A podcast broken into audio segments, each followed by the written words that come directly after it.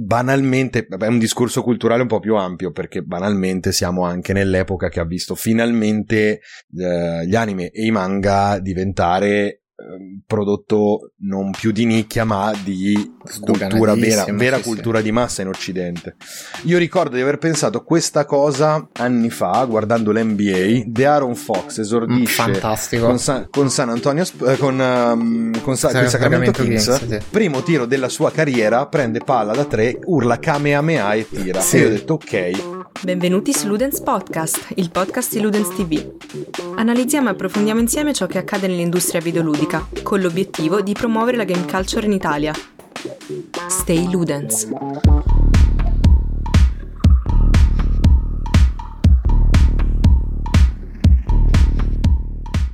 E rieccoci qua, di nuovo il Santino fa l'introduzione dopo la puntata 62 dell'Udens Podcast, ovviamente adesso siamo alla 63 con me c'è il buon Tralix, un maestro. Ovviamente. Sta, sta ingurgitando l'abbeveraggio per rimanere idratato.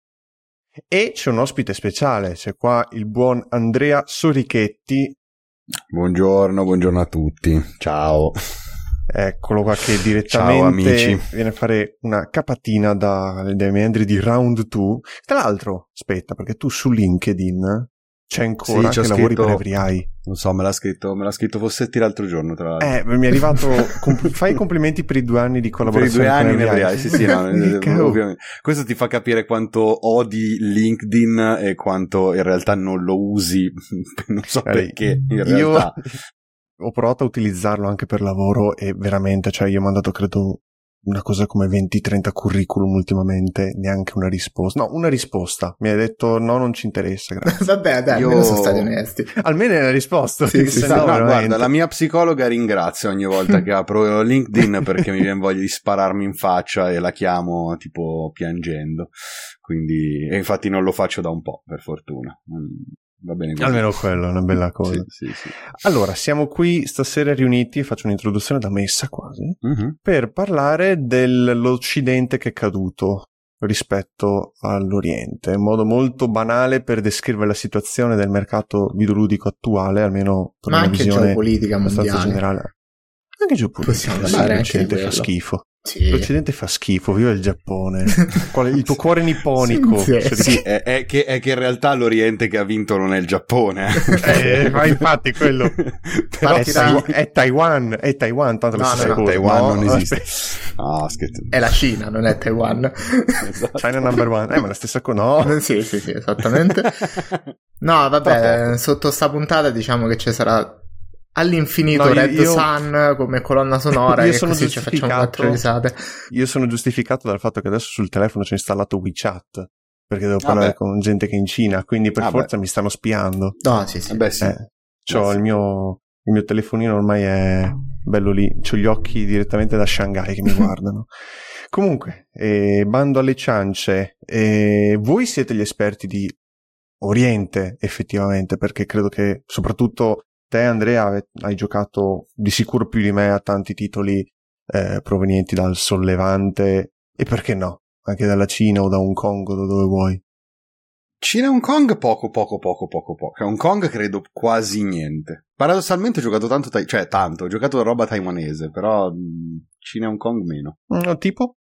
E De- Devotion e Detention. Ah, eh, eh, giusto. Li, li stavo nominando proprio oggi sul, di, sul, Telegram di Ludens. Intanto iscrivetevi, sì, unitevi per parlare con noi tutti. E mm, devo ancora giocarlo, effettivamente, eh, però è lì in lista e nel backlog che chiede, chiede, nel sono io che chiedo scusa a, a quel duo mitico perché devo giocarlo veramente. Eh, no, proprio tanta roba. Cioè, vabbè, Devotion purtroppo relegato al solo store di Red Candle per PC. Eh, Detention invece anche, c'è anche su Switch, costa una cazzata, quindi si può, si può tanta roba che si gioca in una serata, quindi ci sta. Eh, infatti. Comunque sì. Comunque sì, eh, sono abbastanza fan de, de, de, del Giappone in generale.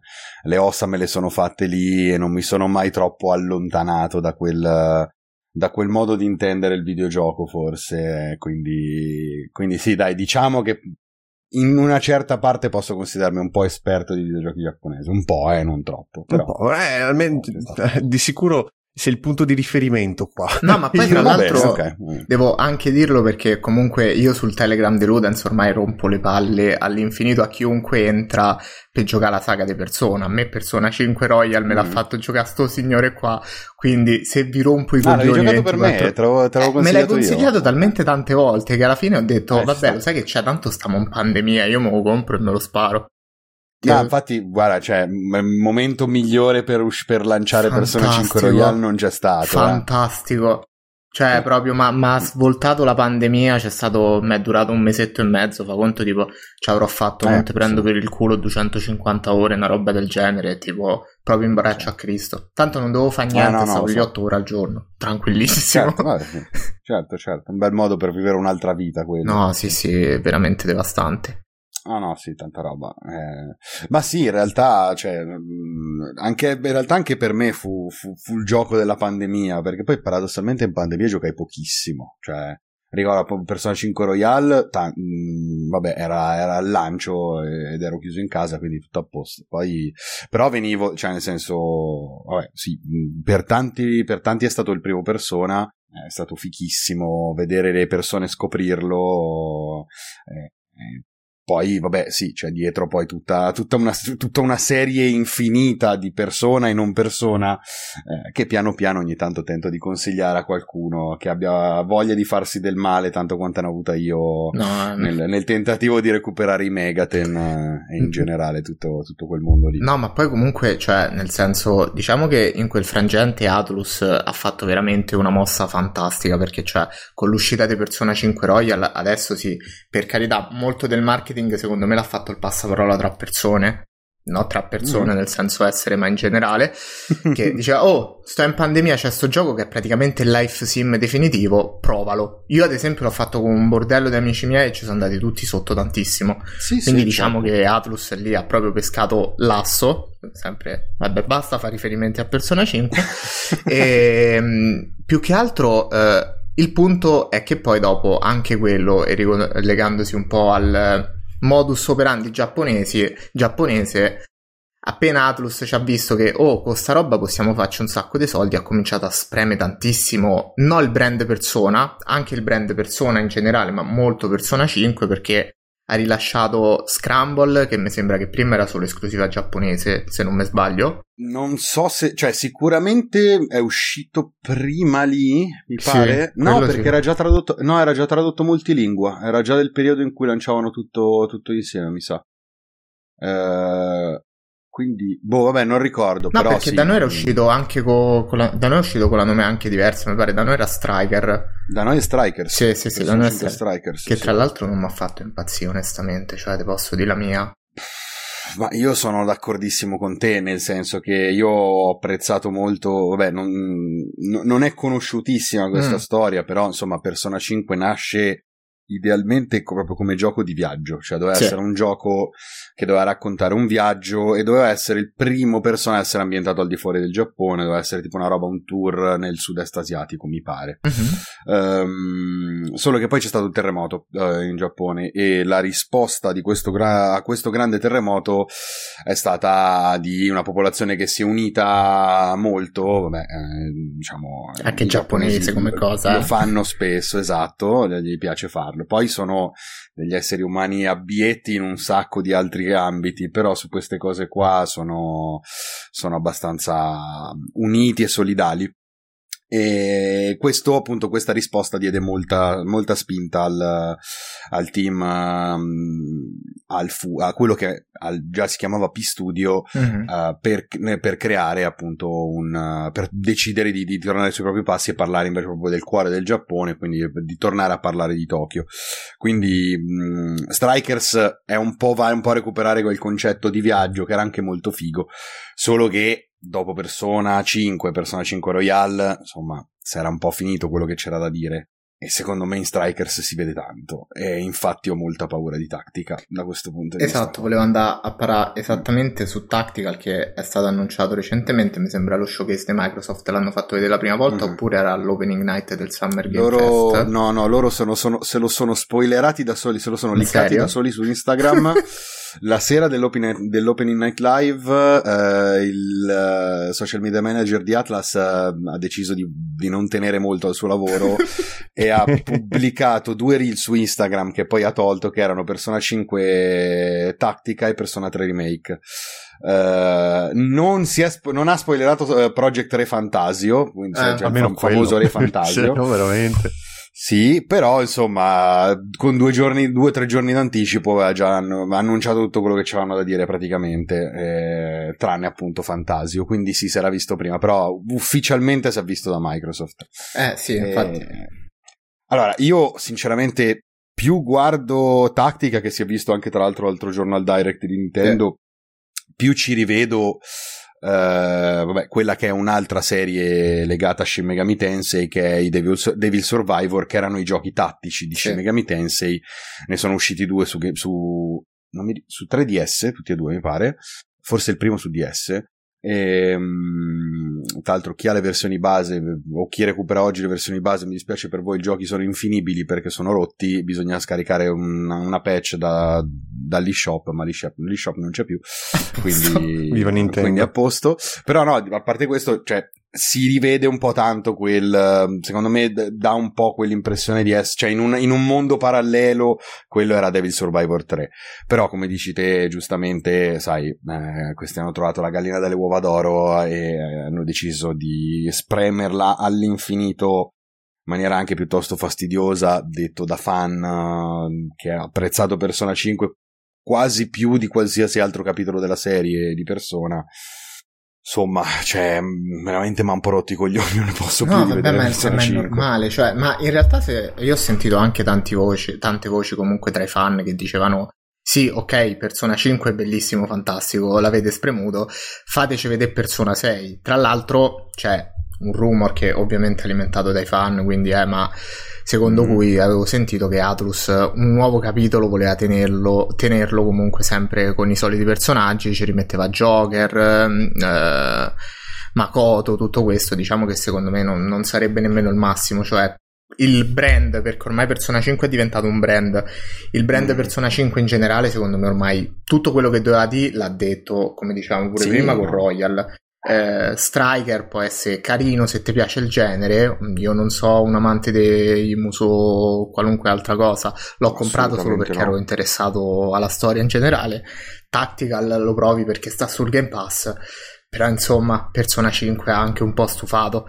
Sì, sì, cioè io vorrei, cioè io sono contentissimo in realtà di Re Fantasio, di Metafor Re Fantasio perché sembra finalmente essere un tentativo di allontanarsi da, da Persona 5, non da Persona in generale, perché secondo me quello che si è visto è un po' una via di mezzo fra i Megaten classici e Persona 5, cioè i Persona dell'ultima, diciamo, della seconda trilogia di Persona, quella diretta da, da Katsura Shino, però è quantomeno un cambio di direzione in qualche modo. Poi vabbè era un progetto di cui io ero innamoratissimo da tempo perché il primo trailer che rilasciarono live action era una roba così brutta che faceva due volte il giro, diventava una figata incredibile. Non so se l'avete mai visto, ma nel caso recuperatelo. No, manca, dopo lo recupero. L'announcement trailer di, di, di, di, quello che all'epoca si chiamava Project Re Fantasy è una roba veramente fuori da ogni logica, non ho mai capito che cazzo gli fosse venuto in mente.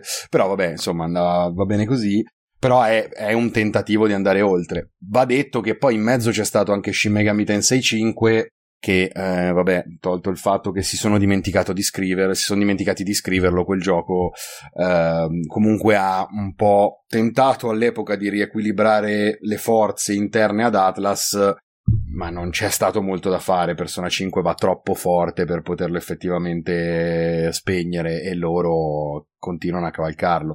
Adesso, oltre a tattica, c'è di mezzo anche ehm, Persona, 5, Persona 5X, che è il, il gacha che, oh, uscito, che uscirà in Cina.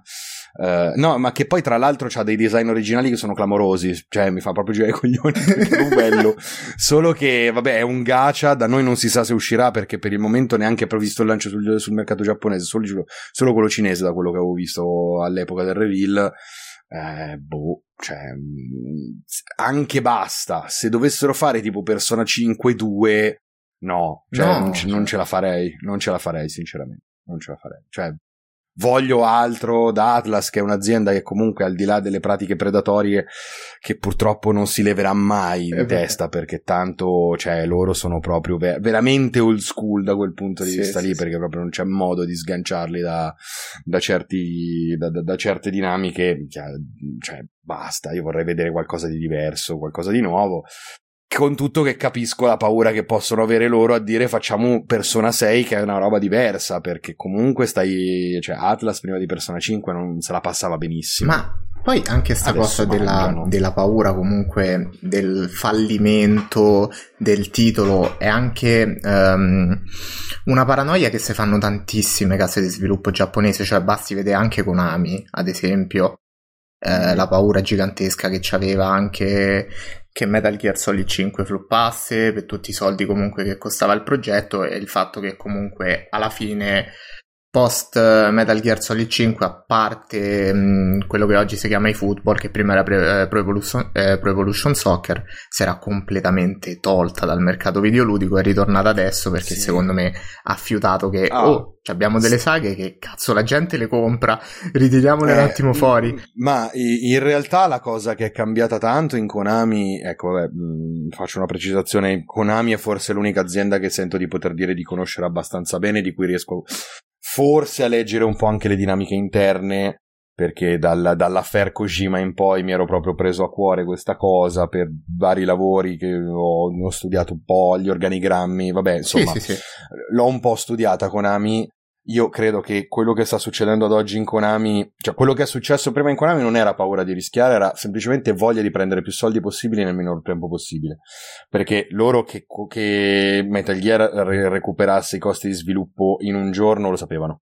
Uh, tranquillamente, che è quello che è successo, eh? cioè Metal Gear Solid è costato 100 milioni, più o meno tra, no, 80 milioni all'epoca, una roba del genere, in, in, in, in due ore avevano già recuperato l'investimento, è che per loro loro videro quel, quel maledetto uh, Puzzle Dragons si chiamava. Vabbè, comunque era un, era un gacha eh, che gli portò in mezza giornata quello che, eh, che Metal Gear gli aveva portato in, uh, in, tutta una, un, in, tutta la sua esistenza e lì Hideki Yakawa, che era il, il vicepresidente e poi presidente, decise di dire sai, sai che c'è?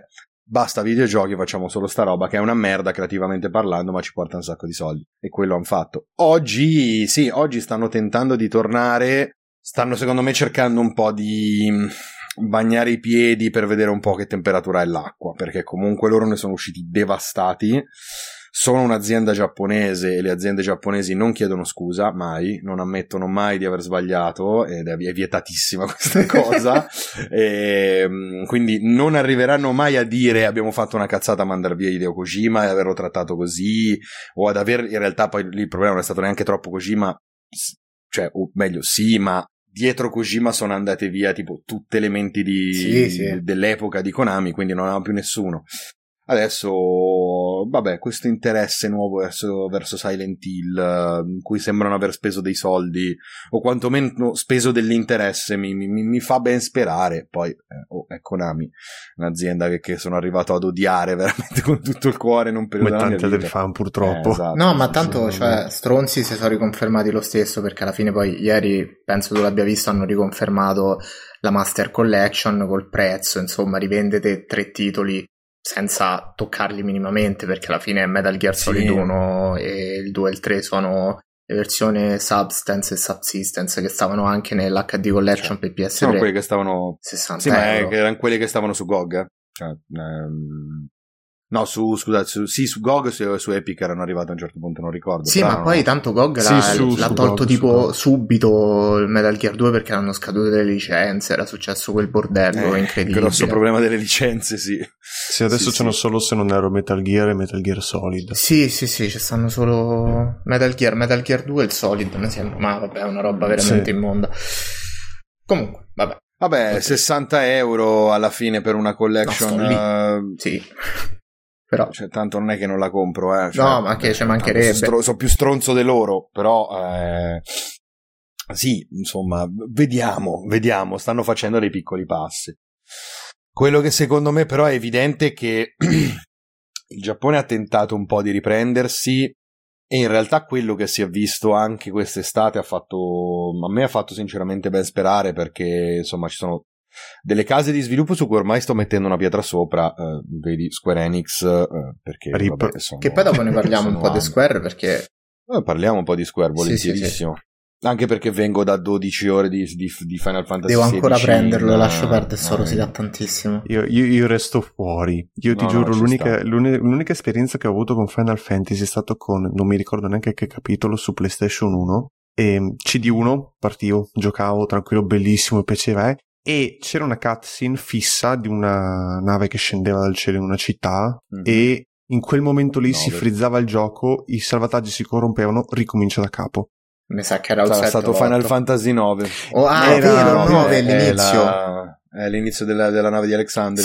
Sì, mamma ecco, mia, che, che colpi E quindi da lì ho detto, vabbè, lascio perdere allora, e i Final Fantasy li ho accantonati allora, io, io, in realtà con i JRPG in generale ho una storia un po' particolare, nel senso che ad oggi sono uno dei miei generi preferiti, uno dei miei generi di punta, però io ho iniziato male. Cioè, io, il mio primo Final Fantasy fu Final Fantasy X-2, che io ero convintissimo cioè, che fosse un modo strano per scrivere 12, no? usare sì. l'X uh, romana e il 2 uh, i, numeri latini, i numeri arabi, invece no, uh, era proprio 10-2 e mi fece stracacare, poi ero giovanissimo, non, ric- cioè, non, non, capivo niente di quello che stavo vedendo e tra l'altro nella mia vita avevo giocato mh, pochi JRPG, poi in realtà cioè, poche, avevo giocato Pokémon che però non è che te lo insegnano come JRPG. No, no. È un'esperienza eh, senso, molto più casual. Non hai, no, ma non hai, in realtà se vai a vedere ha molte delle dinamiche che poi puoi ritrovare tranquillamente nei JRPG anche moderni, però è proprio, cioè che non te lo vendono come tale. Cioè, sì, è, è, è Pokémon, è quasi un genere a sé. Ehm, quindi non avevo, non avevo, proprio questa percezione del JRPG. Poi da ragazzino giocai, ma ero veramente piccolo, avrò avuto tipo boh, 8 anni, 9 anni. Golden Sun che mi entrò nel cuore, anche se non capivo assolutamente un cazzo di quello che stavo facendo, ma avevo nulla. Eh, mi impiantavo di continuo, non, non, capivo proprio, cioè non era il mio gioco, però ero innamoratissimo di questo Golden Sun. E poi li ho mollati per una vita finché appunto non è arrivato il momento di, di dire oh ci, pro- ci, provo tutti a parlare di questo Final Fantasy, prendiamo questo 10-2, una roba terrificante riportata al GameStop dopo tipo 72 ore. E poi un amico comprò anni dopo 13 fa ah, vieni proviamo Final Fantasy 13 e mi ricordo mi addormentai di fianco a lui perché era una roba sì, sì. orrenda.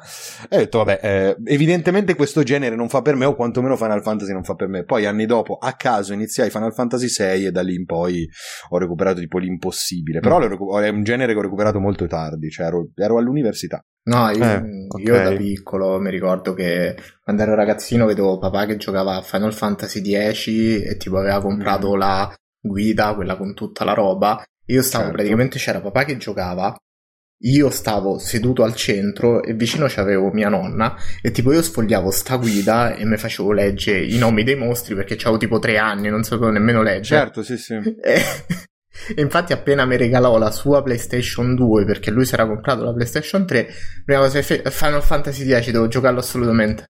Eh, giusto, giusto, giusto. Una roba veramente Eh no, fantastica. guarda, io, io perché per una vita in realtà ho giocato, cioè siccome appunto anche papà giocava, Uh, io ho giocato quello che comprava papà, esatto. cioè io non avevo Classico. modo di poter esercitare potere d'acquisto, sì, cioè io sono dovuto andare a fare i questionari sui treni o in stazione a Bologna quando studiavo lì per mettere da, fuori, da parte i primi soldi e cominciare a comprarmi i videogiochi come volevo io. No, sì, sì.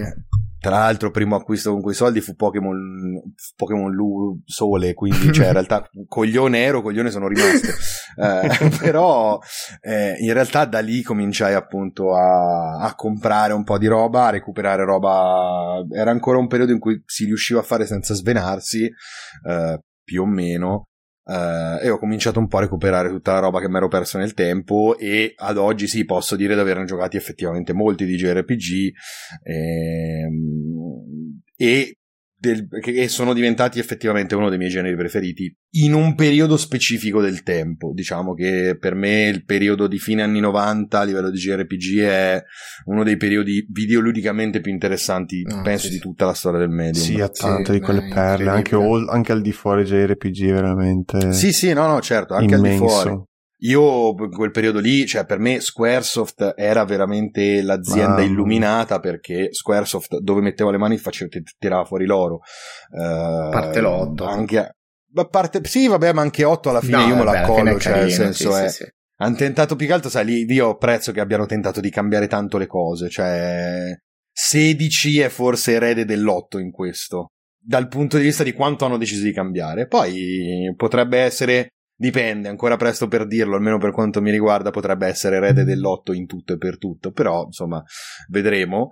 Uh, però no, lì all'epoca loro avevano, a parte il più grande videogioco mai creato dall'essere umano che è Racing Lagoon, hanno preso un gioco di guida, è un JRPG, li hanno uniti, quindi me l'hanno praticamente cucito addosso, va bene, però era un periodo in cui Square veramente, cioè, voleva fare il suo kart racer, ha fatto Chocobo Racing che era divertentissimo, voleva fare uno shoot 'em up, fece Airgates che era una figata atomica, avevano Musashi, poi dentro al mondo di JRPG avevano fatto il fuoco perché avevano tirato fuori, non c'era un gioco uguale all'altro? Tutti, ognuno aveva la sua idea, eh? c'era Xenogears, cioè c'era Gra- no, Grandi non è loro. C'era Einhander. Mamma. in under, cioè, sì, eh, sì, sì, certo, cioè, c'era, eh, c'era eh, veramente una roba, super, sì, prima ho detto Ergaiz, no, ecco, Ergaiz forse è l'unica cosa che non gli è riuscita, che era il picchiaduro dei personaggi di Final Fantasy, Oddio intendevo in under. Che poi dopo quello sì, si è sì. anche trasformato in Dissidia, che io mi ricordo l'episodio su PSP era tipo una figata atomica. Sì, sì, poi Mamma si è trasformato mia. in Dissidia. Vabbè, in realtà Airgates era, un, era, il picchiaduro di Square, poi per venderlo ci misero dentro sì. Cloud e Vincent. e c'ho lì dietro c'ho la, la, la, Square Millennium che non la fecero dei Final Fantasy al di fuori del Tactics ma la fecero di Airgates c'ho la statuettina del cazzo di, di, loro due che si menano. Ehm, però sì no quella forse è stata una roba che avrei evitato. Uh, però per il resto veramente hanno tirato fuori delle robe incredibili. Perché? perché erano proprio all'apice del loro, del loro della loro creatività, della libertà creativa, cioè poi insomma andrebbe un po' discusso questo, questo, questo aspetto qua della libertà creativa, però comunque anche se, impone, anche se il mercato imponeva, loro seguivano secondo me nella maniera migliore di tutti all'epoca, eh, e, almeno da quel lato lì. E Quindi, forse insomma... anche per quello, si scusa che ti... Vai, finisci poi. No, no, no, no, ho finito, eh, dimmi, dimmi okay. Secondo me anche per quello che io sono un patito del, dell'era PS1, appunto sono entrato qua su Ludens parlando di demo della PlayStation 1 e mm-hmm. le tiro sempre fuori ogni 3x2 ehm, e anche per quello che si ricorda con tanta nostalgia e desiderio l'era della PlayStation 1 proprio perché c'era una produzione nipponica oltre che in occidente c'erano case come Psegnosis che eh, tiravano fuori delle, sì, delle sì. gemme incredibili cioè G- G-Police io me la ricordo con tanto affetto poi c'erano vabbè anche i Destruction Derby quando eh, hanno fatto la storia per arrivata fino a Wreckfest oggi che purtroppo è un erede un po' ignorato forse però era, era, e forse anche sì appunto è quello il fatto che c'avevi eh, Squaresoft c'avevi delle case che tiravano fuori perle su perle su perle ed erano di visionari. Eh, avevamo citato io in un altro podcast io e eh, signor Ken Vibribon anche.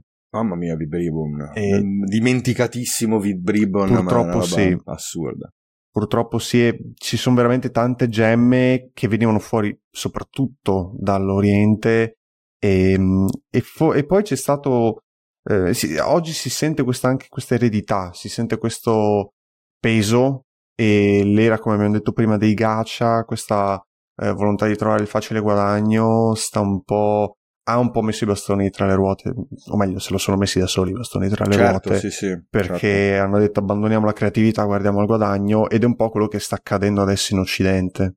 Quindi Sì, è, sì. è per quello che si parla più che altro di rinascita forse dell'Oriente rispetto all'Occidente in questo momento storico, perché c'è un Occidente un po' in crisi con il mercato delle AAA. C'è un, c'è un Occidente in crisi perché è un Occidente che non rischia più, che non vuole più rischiare. Cioè, Esatto. è la, la cosa che si è notata, secondo me, tanto è che in Occidente si fa paura a prendersi la responsabilità, si ha paura a prendersi la responsabilità del rischio eh, perché non sai mai dove vai a parare. Eh, quindi c'è una formula che funziona. eh, nel caso di Sony, perché è l'action in terza persona, tenti di lavorare sempre solo su quella, tenti di lavorare senza mai uscire troppo dagli schemi.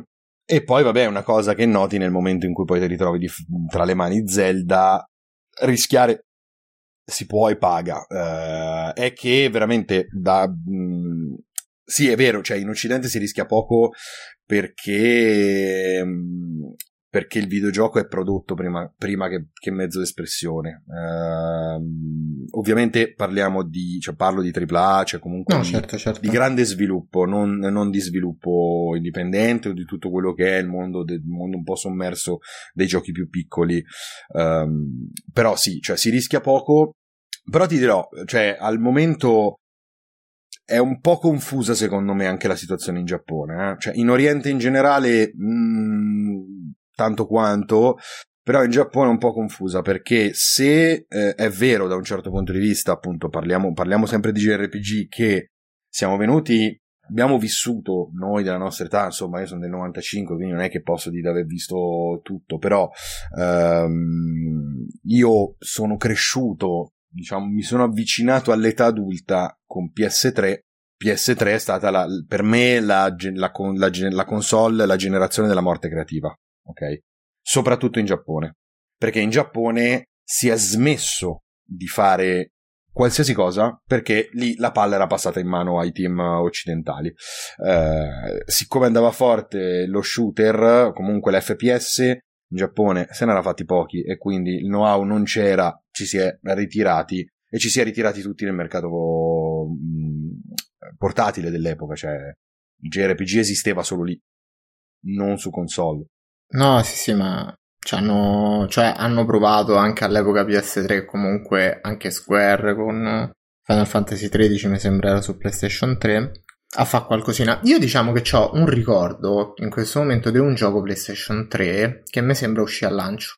Però in questo momento non mi ricordo sinceramente la casa di sviluppo che lo faceva, magari riuscite a darmi un secondo una mano, che comunque voleva riprendere un pochino uno stile un po' un minimo giapponese che poteva essere folklore, non so se ve lo ricordate. Certo, sì, sì. Eh, ad esempio, quello lì secondo me è stato uno dei più... In primis mi sembra che era giapponese. Sì, sì, folklore era giapponese, Ok. mi pare di Ko- Koei? Mi sembra che era Koei, infatti. Però non so sicurissimo perché è una roba che Aspetta. tipo si è inculata talmente tanta poca gente. Non ha, non ha venduto, Niente. ha venduto zero folklore. Niente.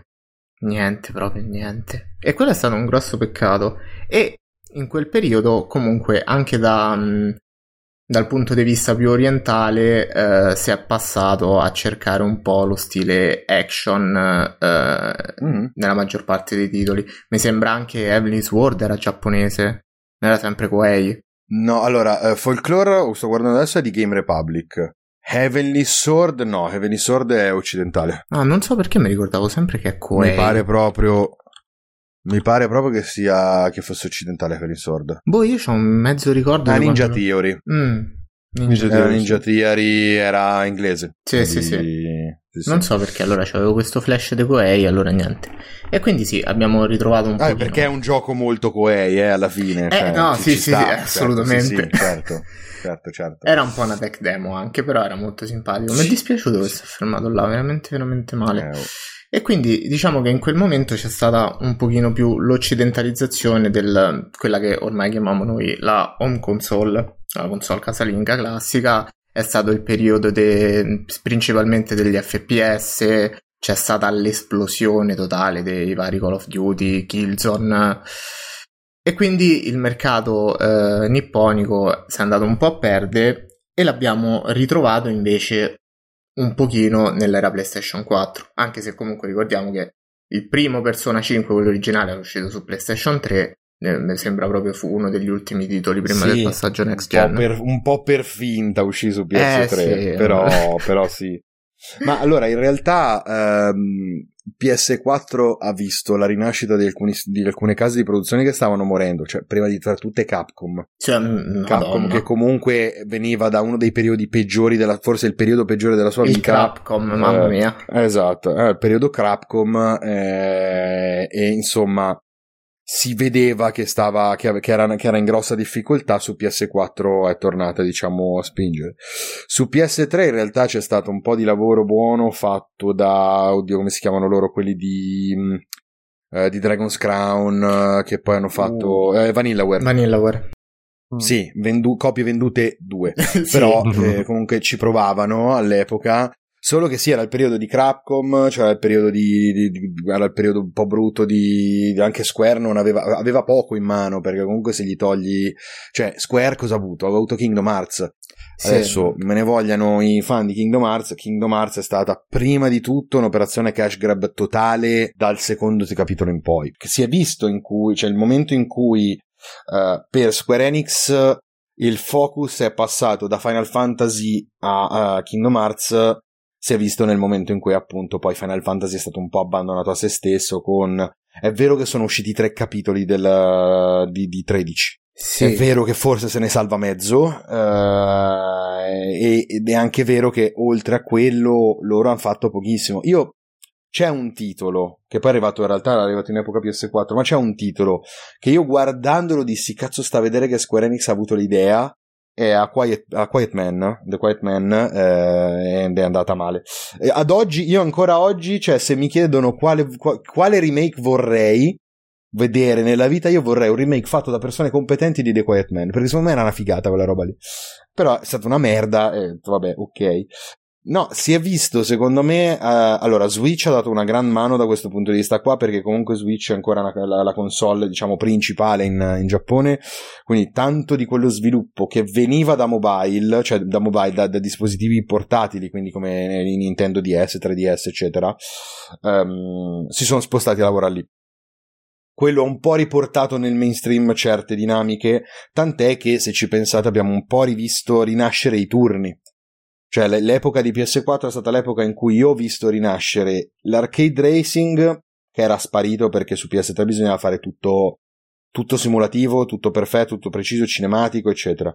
Quindi dopo Blur sparito tutto. E poi con PS4 pian piano ha cominciato a riuscire roba ho visto rinascere i Metroidvania, che erano un genere io pensavo morto e sepolto perché chi cazzo vuoi che ti si metta a rifare un po', invece sono tornati, eh, anche ad avere successo commerciale più che altro, e non tanto il JRPG quanto il JRPG a turni.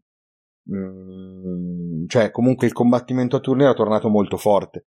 E nell'arco di pochi anni ci si è ritrovati tra le mani Persona 5 che è stato importantissimo in realtà non solo perché è un grandissimo videogioco, ma perché proprio ha dato via a una voglia cascata di, di, di, di cavalcare un po' anche quel, quel, quel, successo lì. E se tu prendi appunto, ha tolto quella meraviglia che è Laika Dragon, Yakuza Laika Dragon, che senza Persona Mamma 5 mia. non sarebbe mai esistito. Mamma Però è un modo completamente pazzo di intendere il JRPG, bellissimo, io l'ho amato tantissimo. Abbiamo rivisto Shin Megami Tensei con, con il 5 abbiamo avuto Octopath Traveler 1 e 2. Uh, 2 non so se effettivamente sono riusciti a vendere più di 10 copie, però. Ah, ma è già eh, uscito il 2? Da un annetto. Eh sì. Aia, eh no, sta cosa fa male perché il primo mi era piaciuto, ma me lo so completamente perso che fosse uscito il 2. A me, per esempio, il primo non è piaciuto tanto. Cioè, sì, ma no, nel senso che c'aveva un sacco di problemi, secondo me, legati al fatto che l'avevano scritto per metà. Cioè, avevano scritto tutte le storie come storie a sé senza mai unirle tra di loro. Sì, C'è un po' quel problema lì. Però, cioè, vivo anche in un mondo che mi ha dato un remake di Live Alive, che era una roba che io pensavo di non avrei mai visto nella mia vita. Cioè, era una roba che negli, a fine anni 80, inizio anni 90 era esclusiva giapponese, figurati se mai rivedrò sta, mai lo rivedremo di qua. E invece l'hanno fatto. Um, cioè, ha avuto, tacti- è tornato Tactics Ogre, roba che anche lì non si aspettava nessuno, sono tornati, sì, è una remastered, fino a un certo punto in realtà perché comunque di lavoro ce ne, fatto, ne hanno fatto tanto sopra, cioè, sono tornati tanto i turni, però e qui mi ricollego al concetto, cioè dal discorso che si era aperto tipo un'ora fa, per, sono prolisso. Per no, vabbè, ma c'è eh. Va benissimo così, va benissimo così. Eh, però oggi abbiamo i due, diciamo, i due punti di riferimento del genere dei JRPG, che sono Dragon Quest e Final Fantasy, e entrambi stanno guardando a Occidente. Perché fa- Final Fantasy XVI, dichiarazioni di Square Enix, eh, hanno tentato di fare una roba che piacesse di più a tutti, cioè che potesse arrivare a più persone possibili. Che da un lato molto bene, cioè sono contento di questo, dall'altro è evidente che il modello che è stato preso a modello, perdonate il gioco di parole, eh, è quello del classico action uh, da un certo punto di vista, proprio di impostazione estetica, perché poi nello specifico è più un MMO che qualsiasi altra roba, uh, nel bene e nel male. Però è action, Final Fantasy eh, Dragon Quest 12 è già stato mezzo annunciato che sarà action. Cioè, a vedere in che modo action. Perché anche, anche gli Zelda 2D sono action. Eh, cioè, a vedere, però sarà molto probabilmente una roba vicina a quello che ha fatto, eh, che ha fatto Final Fantasy XVI. Insomma, sì, da un, lato si, da un lato si è ripreso tanto, ma dall'altro, secondo me, adesso le grosse aziende no, sono tornate ad avere un po' paura di rischiare. L'unica che sembra essere ancora veramente frizzante da questo punto è Capcom. Esatto. Perché Capcom mm. gioca un po' sul sicuro con i remake. Tra l'altro, l'altro giorno boh, si sono mezzi annunciato il remake di Code Veronica. Cioè, l'ha annunciato Coso. Eh, l'ha annunciato Mikami. Mikami ha scritto su Facebook tipo, ah, che bello. Adesso stiamo facendo Code Veronica e tipo Capcom non ha detto niente. Quindi boh. Ehm, però Capcom gioca sul sicuro da quel punto di vista lì. Poi dall'altro parte quella roba lì, come si chiama? Exoprimal. Quello, a parte Exoprimal che vabbè è così, è così, stupido che fa il giro lo amo. eh, che poi tra l'altro quello era il famoso remake di secondo, cioè a me non me lo toglie dalla testa nessuno quello era il famoso remake di Dino Crisis di cui si è parlato per anni sì. che poi si è trasformato in Exoprimal eh, però no, cioè, eh, Kunitsugami, quello che hanno annunciato da, da, Microsoft, secondo me quello è che è un po' l'erede di Onimusha sì, sì, da sì, quello che si vede. Ah, sì, mi, ma, no, ma io stavo lì, dico, adesso esce fuori Jean-Claude Van Damme e mi ridanno Onimusha, cioè nel senso. Eh, invece, invece, no, cioè una, un'altra roba, tra l'altro mezza tattica, mezza action, non si è ben capito cosa sarà, però quello una figata, pragmata però. secondo me si è visto poco però è un'IP nuova. Sì, sì, sì. È un'IP nuova che è un po' in development hell, pare, però insomma ci siamo, stanno lavorando, sono tornati a far vedere. Ma... Quindi loro alternando sa, un po' la nostalgia con i remake e poi invece finanziano anche progetti più o, me- più o, meno, più, più o meno grandi, perché Exoprime lì non credo sia acquistato. No, vabbè, cioè, nel senso sanno già anche loro, secondo me, che gli dura sei mesi. Ma sì. Saranno sei mesi in cui la gente si divertirà, magari, però poi finirà lì. Ma perché? Però. Capcom eh, ha le sue IP che comunque vai sul sicuro. Perché, cioè, io non, non, so se tu comunque segui o giochi, non dico assiduamente, ma se comunque ti interessi a Monster Hunter. Cioè... Allora, l'ho, l'ho, toccato all'epoca dell'università, ci ho fatto due settimane in cui mi ho messo in condizioni peggiori dell'eroina e ho eh. smesso. Cioè, ho detto basta perché questo, no, cioè, o gioco solo questo. Non... È devastante. Quando ci hanno messo infatti Word, è stato un po' lì che si sono cominciati a vedere i primi segni di rinascita di Capcom perché aveva fatto un Monster Hunter fighissimo. Perché Word ancora oggi è un Monster Hunter che se lo compri adesso vai tranquillissimo, c'hai almeno 600 ore tranquille messe lì da parte, non te le toglie nessuno.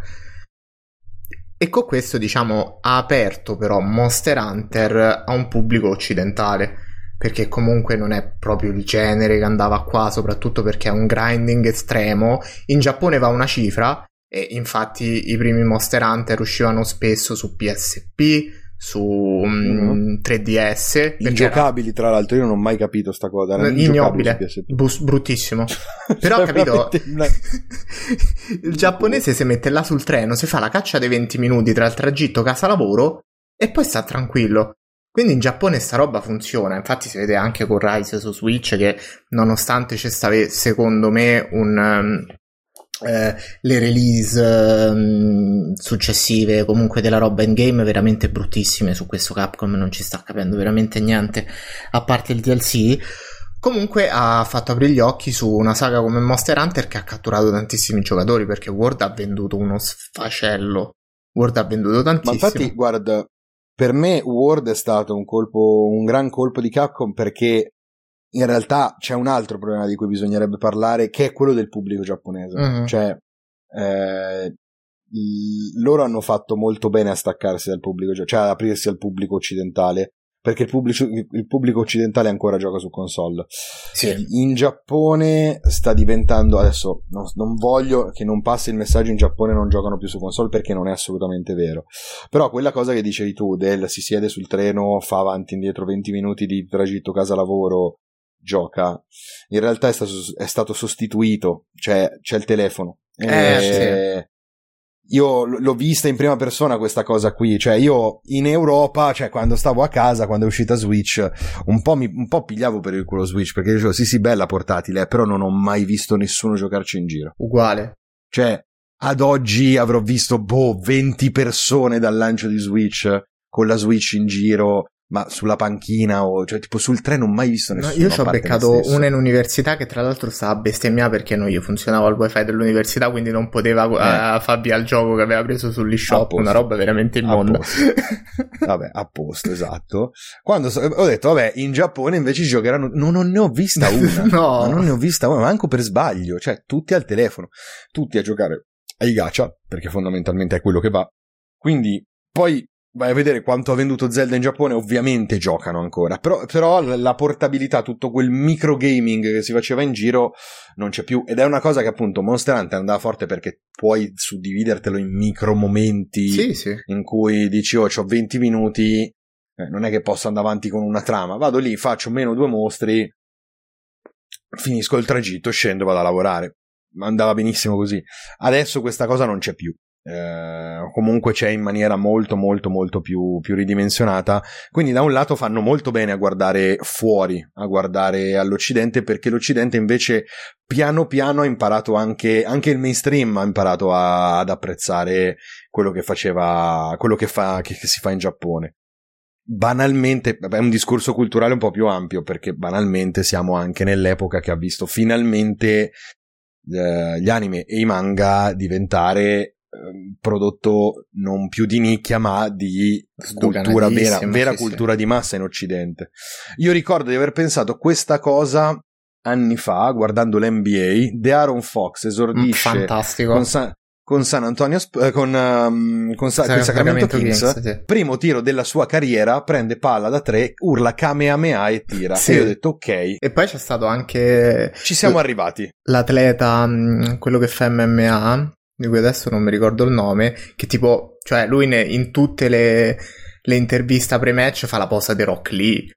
Cioè, nel sì, senso, sì, certo, sì, completamente sdoganata sta roba. E secondo me ha aiutato anche, però, adesso non mi dispiace perché è stato un momento tristissimo un po' per tutti.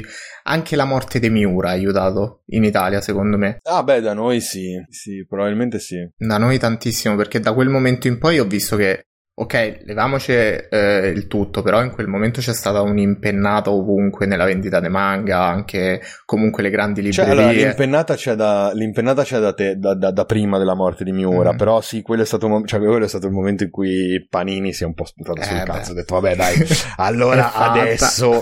E infatti stiamo buttando fuori quel disastro che è la, la, la, la Berser Collection, che vabbè lasciamo perdere. Vabbè, la... eh, un disastro. 50 euro al volume grazie. No, comunque sì, sì. no però, però vedi cioè, è, è, vero cioè, sta, ci sono stati dei momenti cioè io ho pensato ripensandoci un po' l'uscita del volume 100 di One Piece in, in Francia. Raga in Francia c'erano le file di ore fuori dalla FNAC per andare a comprarlo. Di ore Qua te lo tiravano dietro. Eh sì, vabbè, ma in Italia se tu vai a vedere i manga, cioè se tu vai a prendere i dati di vendita, il manga vende più, cioè ci sono singoli volumi di manga che vendono più di qualsiasi altro libro venduto in Italia sì, mensilmente. Sì, assolutamente. Okay?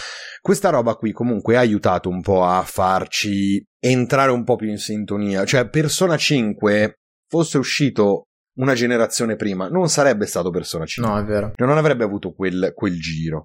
Di conseguenza, Yakuza Like a Dragon col cazzo che lo vedevi, stavi a Yakuza 27 e ancora facevamo a botte senza i turni, che per carità me la collo lo stesso, non è un problema, però cioè quella roba lì non l'avresti vista. No, Shin eh. Megami Tensei 5, chi lo sa, cioè Megaten vendevano non troppissimo prima, adesso boh quindi c'hai tutte queste cose qui che in qualche modo, eh, sai, collaborano per far sì che l'Occidente si sia aperto a- a- all'Oriente, al Giappone e non dimentichiamoci quello che è il più grosso fenomeno di massa degli ultimi tre anni, che si chiama Genshin Impact, Eh, che sì è un gioco cinese, ma è una roba 100% web intesa come cioè che guarda il Giappone in tutti i modi possibili. Tra l'altro cioè, è, è un po' una tendenza che personalmente un po' rilevato in Cina, cioè io mh, di giochi cinesi ho giocato qualcosa negli ultimi anni, però tipo penso ad Anno Mutationem e ad, a Eastward, sono due buonissimi giochi, Eastward molto più che buonissimo, che però sono 100% ispirati a un immaginario molto giapponese. sì. Cioè, siamo in una fase in cui a volte il Giappone lo fanno meglio i non giapponesi, almeno da un punto di vista estetico, perché i giapponesi sono ancora fermi lì al, al fatto che loro della grafica gliene frega un cazzo, eh, de- de- cioè, de- delle estetiche così.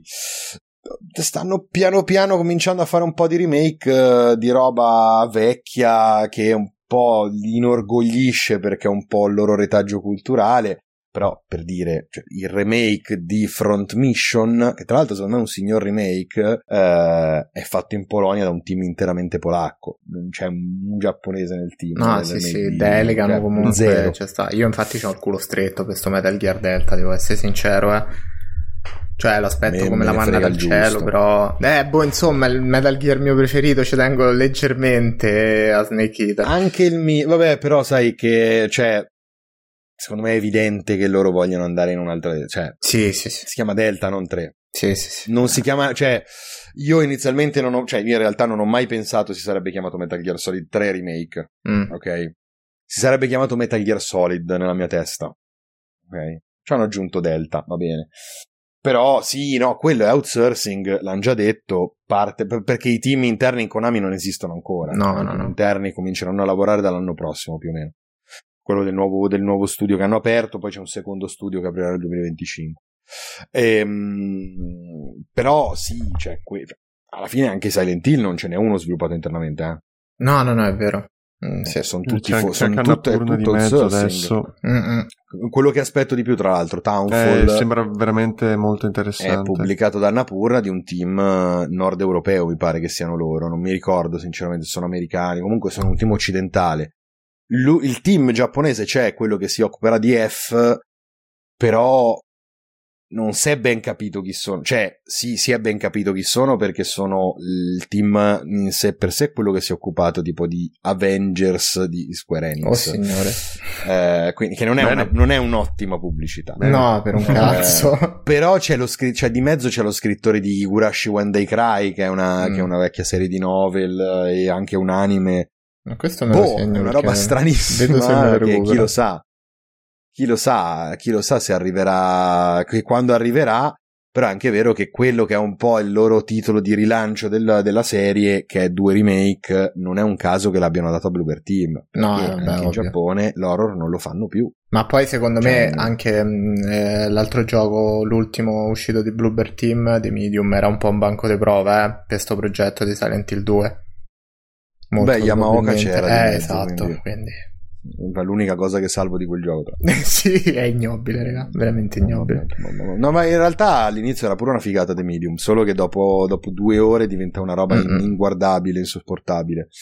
Eh, vabbè. Eh, lì, io- lì, cioè, cioè, io una volta ti, ti avrei detto c'ho il culo stretto per Silent Hill 2 Remake, in realtà sono serenissimo, farà Mm. cacare. Cioè, va bene, l'ho già accettato, tanto ce l'ho. Cioè, lo, se voglio rigiocare al 2 lo rigioco, lo rigioco senza problemi. Lo stesso vale un po' per Metal Gear Solid 3 che dipende dal giorno in cui me lo chiedi, ma spesso è il mio Metal Gear preferito. Cioè, quindi capisco il discorso. Però sì, vedi, cioè, stanno andando molto, molto in outsourcing. In realtà lo fecero già in passato, eh? Cioè, il motivo per cui tante serie sono morte, soprattutto in Konami, è la- è- si chiama outsourcing, cioè Silent Hill allora, al di là del fatto che, attenzione, adesso vi, vi svelerò uno dei, dei, segreti di Fatima, uh, Team Silent non è mai esistito, uh, che non esiste un Team Silent neanche, nel, neanche, nell'organigramma interno di Konami. Cioè c'è un team dedicato a Tokimeki Memorial ma non a Silent Hill. Ok. Uh, è una cosa che mi fa molto ridere e se cercate qualcosa, cioè se cercate Team Silent su siti giapponesi non, non viene fuori il termine. Cioè, proprio non, Google in Giappone non lo considera Team Silent perché non esiste.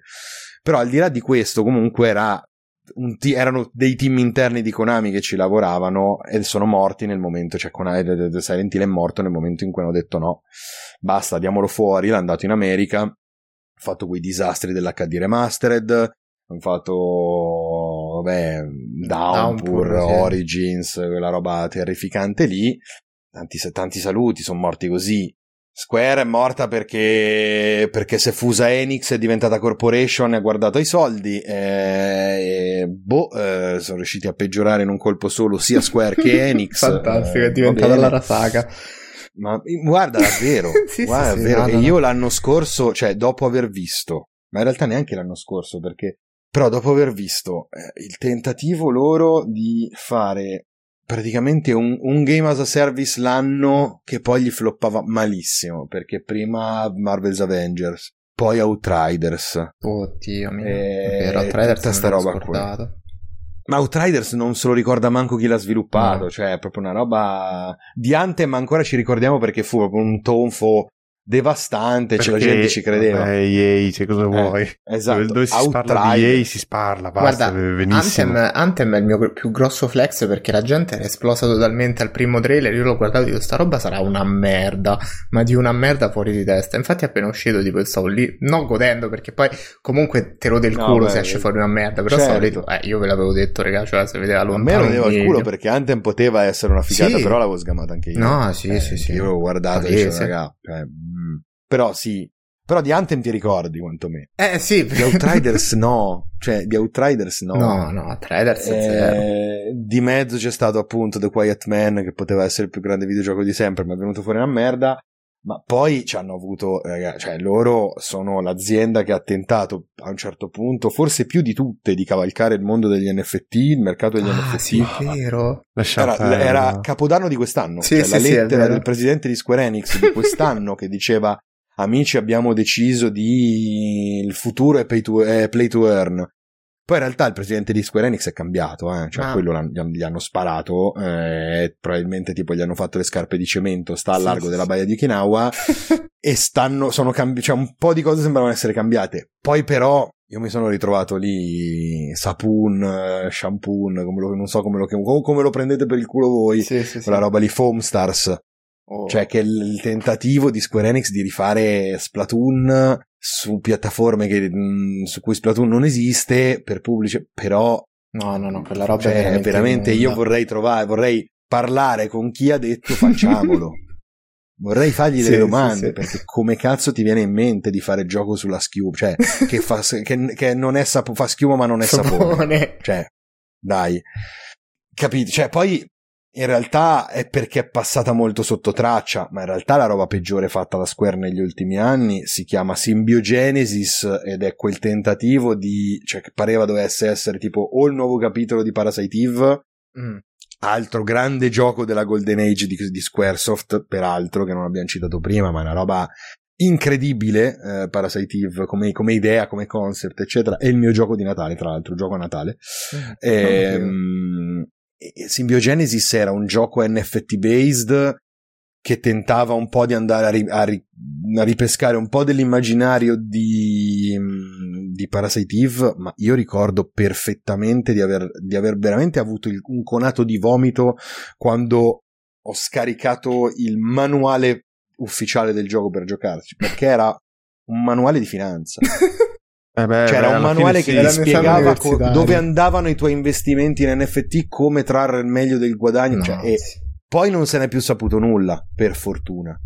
No, ma, ma era una roba terrificante. L'onda, l'onda NFT, bene o male, ce l'abbiamo avuta anche più sul mercato occidentale. Io mi ricordo che anche Stalker mm. 2, che è quella roba che io aspetto come sì, la Madonna. Doveva averci comunque parecchi due, NFT. Cioè. Appena l'hanno annunciata è durato una settimana. Hanno detto: no, no, no, facciamo retromarcia, regà. Non... Niente NFT. Sì, sì, state tranquilli. Ascoltato. Sì, sì, poi vabbè, io so piovuto le bombe sulla testa a quei pori cristi e eh, adesso esatto, vediamo cioè, se poveracci, se hanno altro a cui pensare, però... No, sì, sì, assolutamente. Però sì, no, no, certo, sì, sì. Però effettivamente è, è, vero che tutta la mole di giochi NFT è stata no. occidentale, sì. perché in, in Oriente Occhio, eh. c'hanno già i gacha e poi per loro come dici prima anche te Andrea, eh, la sfera è tutta mobile ormai mm-hmm. e, ehm, e, nell'ambiente mobile vanno molto di più giochi e-sport competitivi che NFT o, di, o anche gacha volendo, perché comunque sì, i gacha sono belli, hanno una loro estetica che prende, però mm, sì, io penso, ecco, l'altro segnale della caduta dell'Occidente per me è l'ambiente e-sport, perché in Giappone meno, perché per esempio League of Legends in Giappone Ma là più, però... va sotto. Da... Però è la Cina che guida tantissimo su molte competizioni, ma di tantissimi giochi. Tipo, come si chiama? Garena Free Fire? Una roba sì. del genere? Ma... Eh, oppure c'hai, c'hai PUBG, c'hai eh, appunto League of Legends. Ma che, l'esports però è un po' strano perché diciamo che l'Occidente c'ha la scena shooter, vedi i classici Rainbow Six, Invece, tipo, ad esempio, c'è League of Legends base del gioco PC, ma adesso Wild Rift. Perché comunque qua se ne parla poco, ma Wild Rift in Oriente va un bordello. Ma tantissimo. E, e ci sono anche più MOBA, è quello il discorso. Esatto, poi cioè, c'è Dota, loro... eh, tutti esatto, Considerate ma, che c'è poi... un paese in Asia il cui sport nazionale è StarCraft 2, eh? È vero. Eh sì, che, cioè, eh, capito? Co- cioè, se tu arrivi a Corea, StarCraft paura. lo facevano vedere in televisione nel 2004. No, eh sì. 2004, io, io se penso però, loro hanno eccellenze o ottime promesse ovunque, perché comunque banalmente in Mongolia esistono dei giocatori di CSGO che sono bravi. No, sì, sì. Sono veramente bravi. Cioè, ci sono ult- all'ultimo major di Parigi ci sono stati i Mongols. Oppure, ma anche se vai dal, Ka- dal Kazakistan, insomma, da lì fino poi verso il Giappone, trovi eh, una, un mondo, un ambiente che è completamente diverso. Non è come in America che c'hai i giocatori di League of Legends che fanno sciopero perché Riot ti tratta di merda. Vabbè, quello... C'hai un ambiente che educa anche i giovani, tra virgolette, al gioco un, sul fronte competitivo in un modo sano. E, è proprio una, una cultura eh, Ma da noi è bella tabù. consolidata che da, da, da, da, vita a un ambiente che è, è, fenomenale, è fenomenale e per forza che poi c'hai degli elementi che danno vita a titoli iconici. Poi nasce anche la merda come simbiogenesi, per carità. Però, no, no, certo. e, o come Babylon's Fall, però si tratta di... Eh, si tratta di esperimenti che cercano di seguire dei trend, poi e anche, e anche forse quello il, mm, la, la, differenza che forse percepisco di più anche da un punto di vista mediatico. In Giappone c'hai o titoli che promettono molto bene o che sperimentano, o che sperimentano ma diventano merda. Quindi vai un po' agli antipodi. Almeno quella è la mia percezione anche provenendo più da un, essendo un giocatore occidentale puro, diciamo, perché io comunque sto fisso su manageriali indipendenti e FPS. Quindi lì è il dominio del mercato occidentale. Però ehm, in, in, Occidente ehm, diciamo che la merda la, la, puoi vedere da molto più lontano, sì. la capisci molto prima e già dall'inizio non ci credi. Eh, occhio Magari... però, però, perché tu questo, questo è, un, è, un, giudizio che dai da un punto di vista occidentale. Però. Eh, esatto. Cioè, sei, abituato, questo... sei, abituato, a leggerlo questo mercato e quindi lo sai, lo sai leggere. Eh, quindi appunto di fronte ad Anthem puoi dire no, quello guardate, quello fa boom. Ah beh sì, assolutamente. Come davanti a Starfield, se hai già sentito parlare una volta Todd Howard, dici sì, va bene, ok, vediamo. Mm-hmm. No. Però e... anche lì, ehm, non lo so, c'è questo...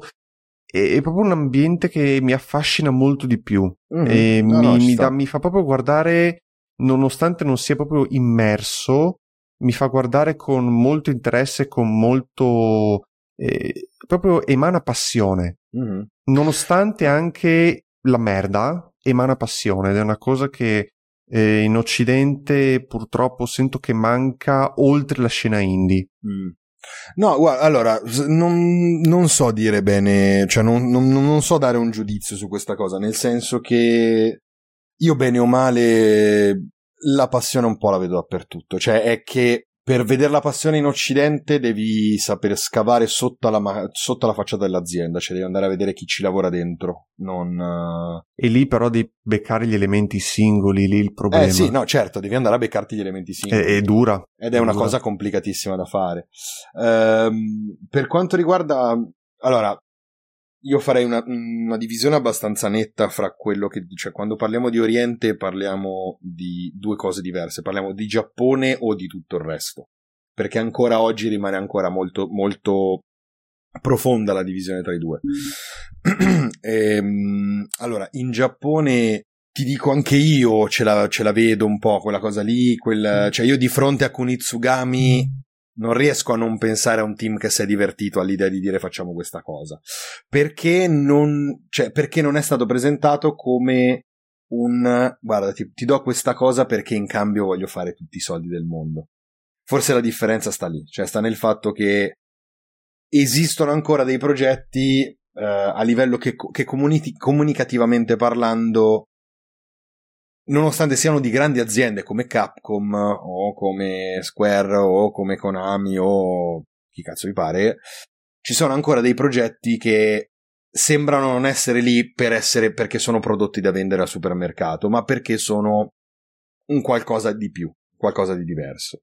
Um, in Occidente questa cosa la, io la vedo molto di più nel mercato più piccolo, cioè il problema è appunto il AAA che è in mano alle corporation e le corporation vogliono i tuoi soldi e basta.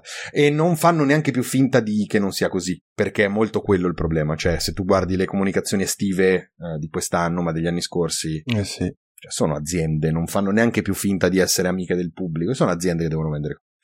In Asia si vede un po' diversamente.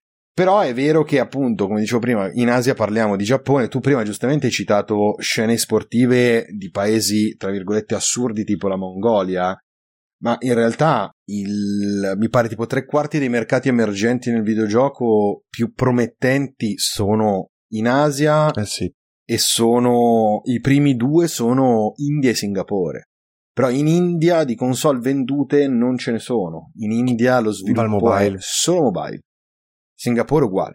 Singapore uguale.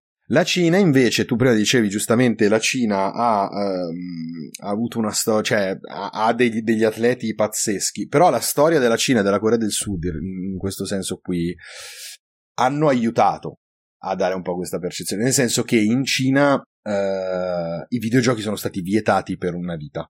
Okay? Le console non si potevano importare, non si potevano vendere, non si potevano vendere videogiochi. Risultato, sale l'AN con i PC perché tanto i PC non li puoi bandire esatto. e si è giocato per anni al PC. Nel momento in cui è stato tolto il ban, si è trovato con un paese che aveva 20 anni di storia sulle spalle, che però si è dovuto tenere per sé e che si è però riversato in un attimo sul mercato, cioè sul, sul, sulla, scena, anche sulla scena competitiva. La Cina ha tolto il ban, non mi ricordo in che anno, due anni dopo hanno vinto, erano in finale mondiali di LOL. Sì, pare, l'hanno pure vinto poi. Le... Eh, l'hanno sì, pure sì. vinto subito dopo. I cioè, Phoenix dico... Rising, mi sembra si chiama il team, una roba del genere. Eh, una roba I del fan, genere. I, sì, Fan Plus Phoenix. I Fan Plus Phoenix, eh. scusa. Capito? Cioè, quindi comunque c'hai tutte queste storie che da noi non arrivano perché sono poco, cioè sono sottorappresentate, se non vengono raccontate, interessano anche molto poco, diciamocelo. Um, però sì, c'è tutto uno scenario sicuramente culturale che aiuta da quel punto di vista lì. Uh, perché ti dico, io anche di fronte, io sto, mi, son, mi, sono messo nell'ultimo periodo un po' a studiare Genshin Impact, ancora non l'ho scaricato perché ho paura di me stesso. bene. Eh, però mi sono un attimo messo a studiare Genshin Impact, sto parlando con un po' di persone, così. Cioè, Genshin, narrativamente parlando, è una roba tanto interessante. Oh, tanto, tanto interessante, secondo me. Anche dal punto di vista proprio della cultura, delle culture che racconta, eccetera. Il, il fatto è che forse un po' per esotismo, anche io di fronte a Genshin Impact vedo un team che si diverte a fare quello che fa. Mm. Cioè, Genshin, nonostante sia esplicitamente una macchina succhiasoldi, mh, mm, gioco d'azzardo legalizzato, eccetera, non ho ancora ben capito perché mi arriva meno come tale rispetto a boh, Rockstar ok? Perché, non, non, però non so dirvi perché, cioè nel senso non è, non, non so se è, pa- se è esotismo, cioè se è il dire, oh guarda, cioè quelli sono là, paese strano, chissà cosa fanno, eccetera. E quindi, quindi così. L'altra cosa invece che ti posso dire è che mi sono fatto un giro per quello che è stato lo sviluppo indipendente in Cina, quello è un, un, un delirio. Cioè il mondo del videogioco sommerso in Cina è un delirio. È una roba assurda. C'è di tutto e di più. Ma valanghe e valanghe di roba che noi non vedremo mai. Da noi arriva solo ciò che è vendibile per noi. Tipo sì. uh, Bright Memory. Mm-hmm. Mm. Mamma mia, Bright Memory, la roba più incredibile. Questa roba l'ha fatta uno sviluppatore solo. L'hanno usato per vendere le 4080 e poi gioca mezza merda. Eh, o comunque una roba tanto per. Eh, però sì, c'è tutta, cioè c'è tutta una parte di sviluppo anche sommerso che contribuisce secondo me a creare un po' quell'immagine di zona del mondo comunque molto diversa da noi, quindi affascinante, eccetera, eccetera. C'è da vedere dove si va, dove si andrà, mm. perché secondo me Genshin è un po' un piede di porco nel mercato occidentale che, cioè, noi ancora dobbiamo vederlo, ma arriverà prima o poi qualche occidentale che tenterà di fare il suo Genshin Impact. Sì, sì, sì, ma sicuro. Okay. Sicuro. Mm.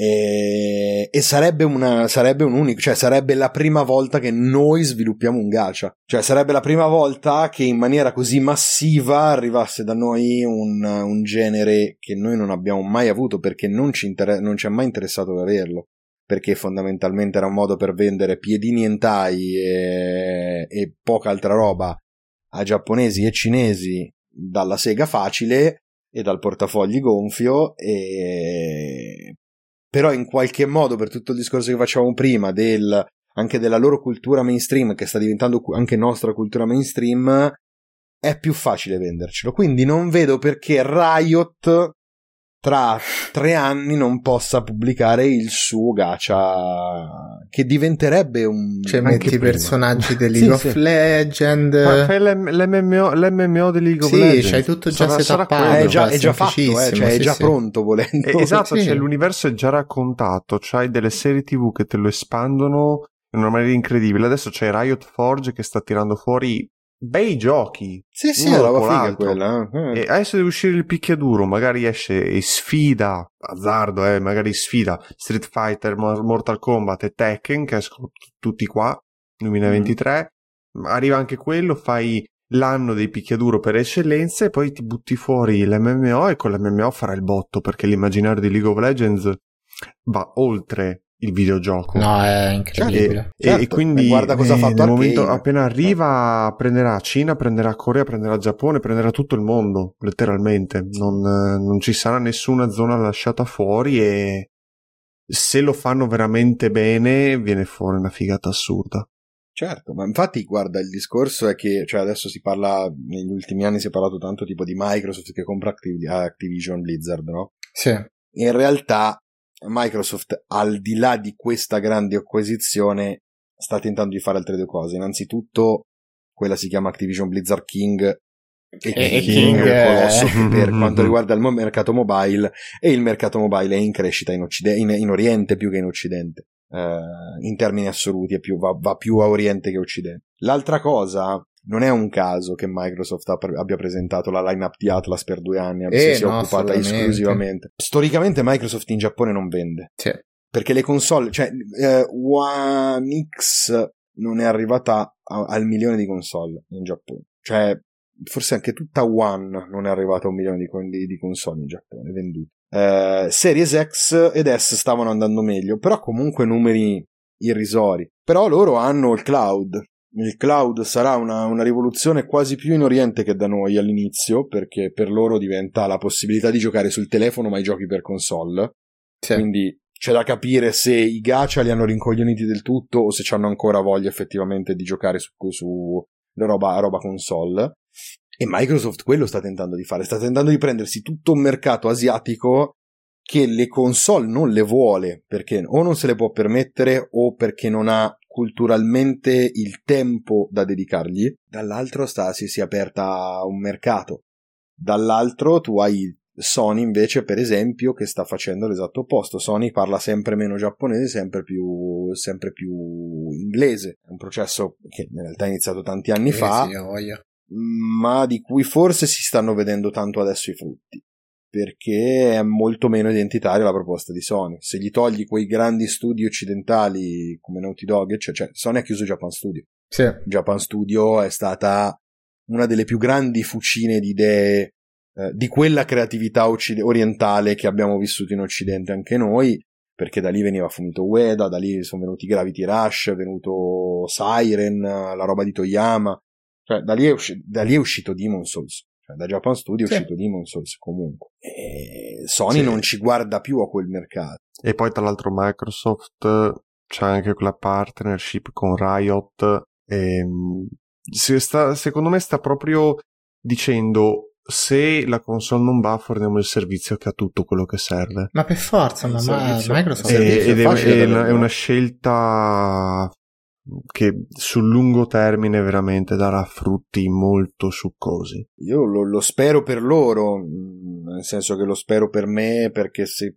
se ci girano dei soldi in questa cosa, magari verranno reinvestiti per fare i vari Kunitsugami di turno e io me li accollo finché va bene.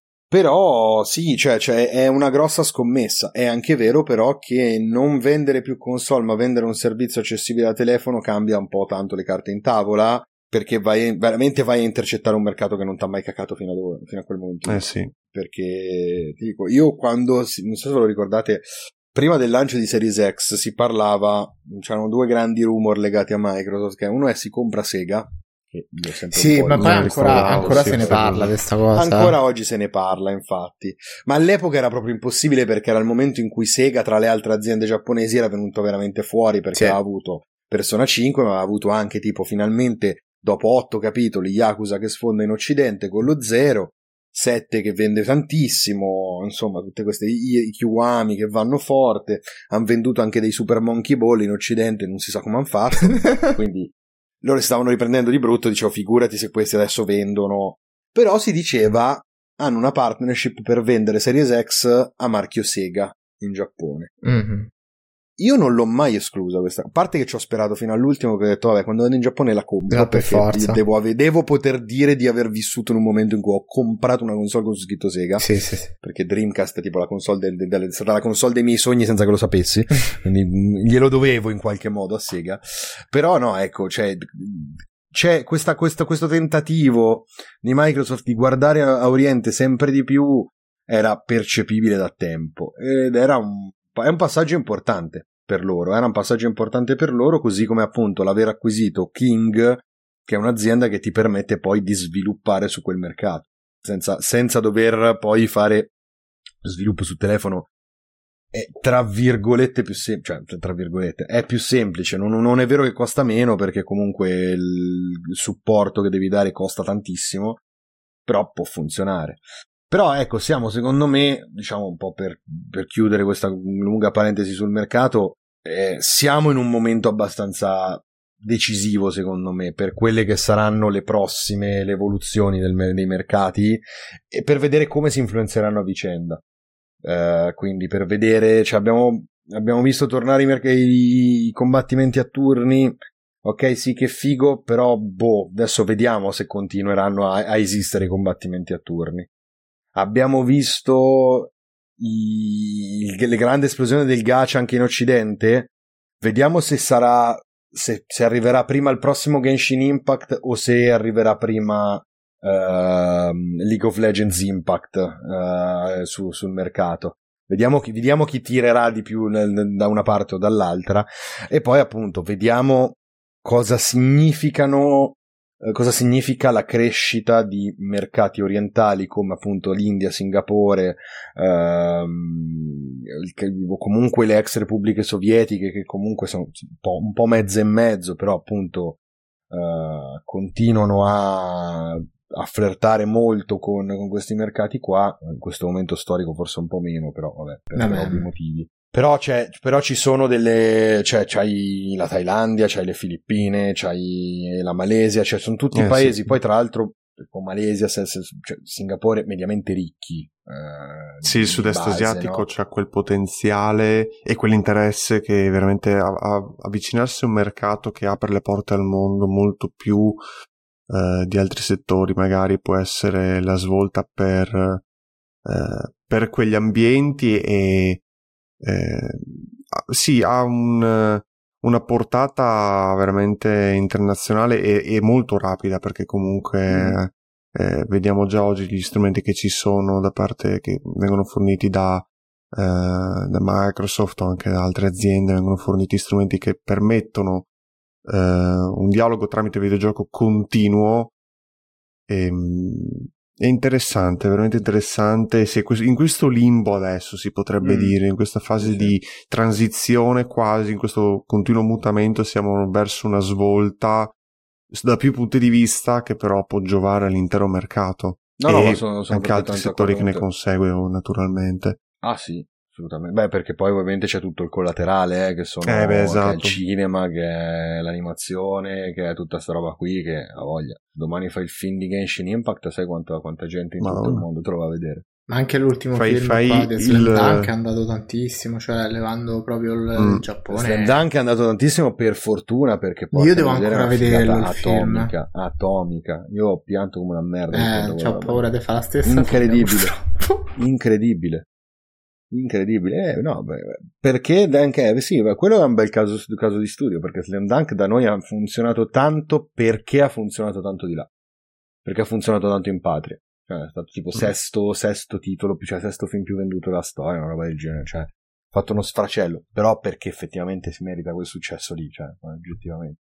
E no, sì, secondo me la cosa bisog- con cui bisogna far pace, però cioè, c'è un concetto con cui bisogna far pace, che in realtà se c'è qualcosa che sta morendo, quella è l'Europa. Cioè, ah, il mercato in Europa sì, è, morto. Cioè, che a livello di sviluppo contiamo sempre meno, tolte le grosse aziende tipo Ubisoft, eh, tipo CD Projekt che vediamo però CD Projekt che poi vabbè anche Ubisoft non è che vabbè no no CD Projekt sta in salutissima in realtà che hanno fatto una valanga eh. di soldi nell'ultimo anno Uh, Ubisoft, sì, Ubisoft è in crisi tra virgolette, nel senso che Ubisoft è in crisi perché ha guadagnato meno di quanto voleva fare per due sì, anni. Eh. Esatto, cioè, non, è sì. che, non è che hanno le pezze al culo, ecco. uh, però no, a livello proprio di rilevanza mondiale, cioè fateci caso, qual è l'unico, l'unico cioè, qual è il posto nel mondo in cui Microsoft ha alzato i prezzi eh, di console Europa. pass?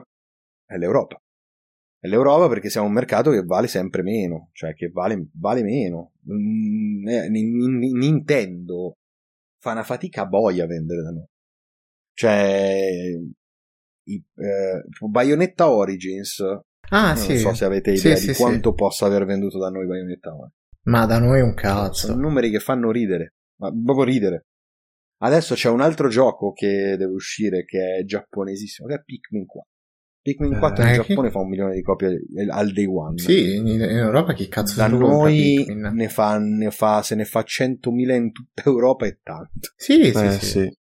Cioè, ci sono proprio, cioè, siamo, siamo strani noi perché noi possiamo soltanto consumare perché produciamo poco, eh, consumiamo strano perché tra l'altro siamo mega mega um, frammentari, perché tipo in Italia, tipo, beh, tutto il discorso che abbiamo fatto oggi sull'Italia non si applica, cioè il Giappone in Italia non vende, mm, perché noi vendiamo, compriamo soltanto poca roba e l'unica roba giapponese che compriamo è Zelda, ma perché non lo sappiamo neanche fin troppo bene che è giapponese.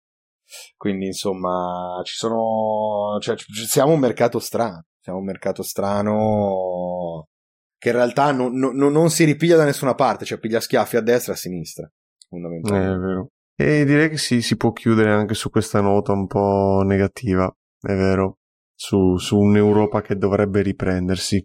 Eh, vedremo, vedremo. Ci sono, ci sono le opportunità, ma bisogna sfruttarle bene, magari. O magari, che, che ne so, arriva la, il guizzo nei prossimi anni. Non credo.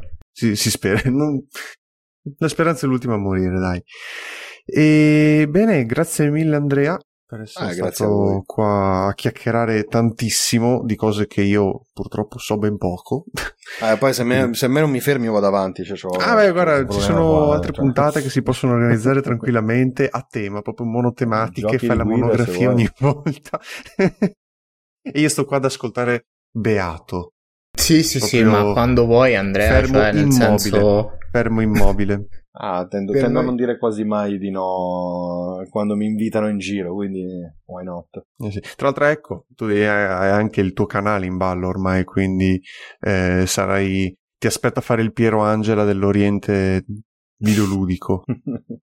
eh, ancora non ce l'ho il canale. Arriverà a Eh, dai, arriverà con Arriverà a calma. settembre, con calma, quando, quando mi sposto, quando prendo casa, finisco di fare tutte cose e poi, ci, poi, poi mi ci metto sul serio. Se, se vado in Giappone, tra l'altro, se ne riparla a ottobre, però... Aia. Eh, sì, sì, sì. I- IRL e si vola.